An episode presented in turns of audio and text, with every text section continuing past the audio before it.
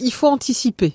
Déjà anticiper l'heure du coucher. C'est vraiment important. Quelque part, on va récupérer par jour 15 minutes de décalage.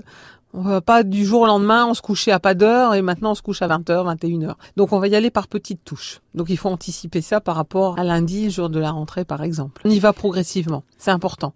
Parce que sinon l'enfant va pas savoir dormir puisqu'il est décalé.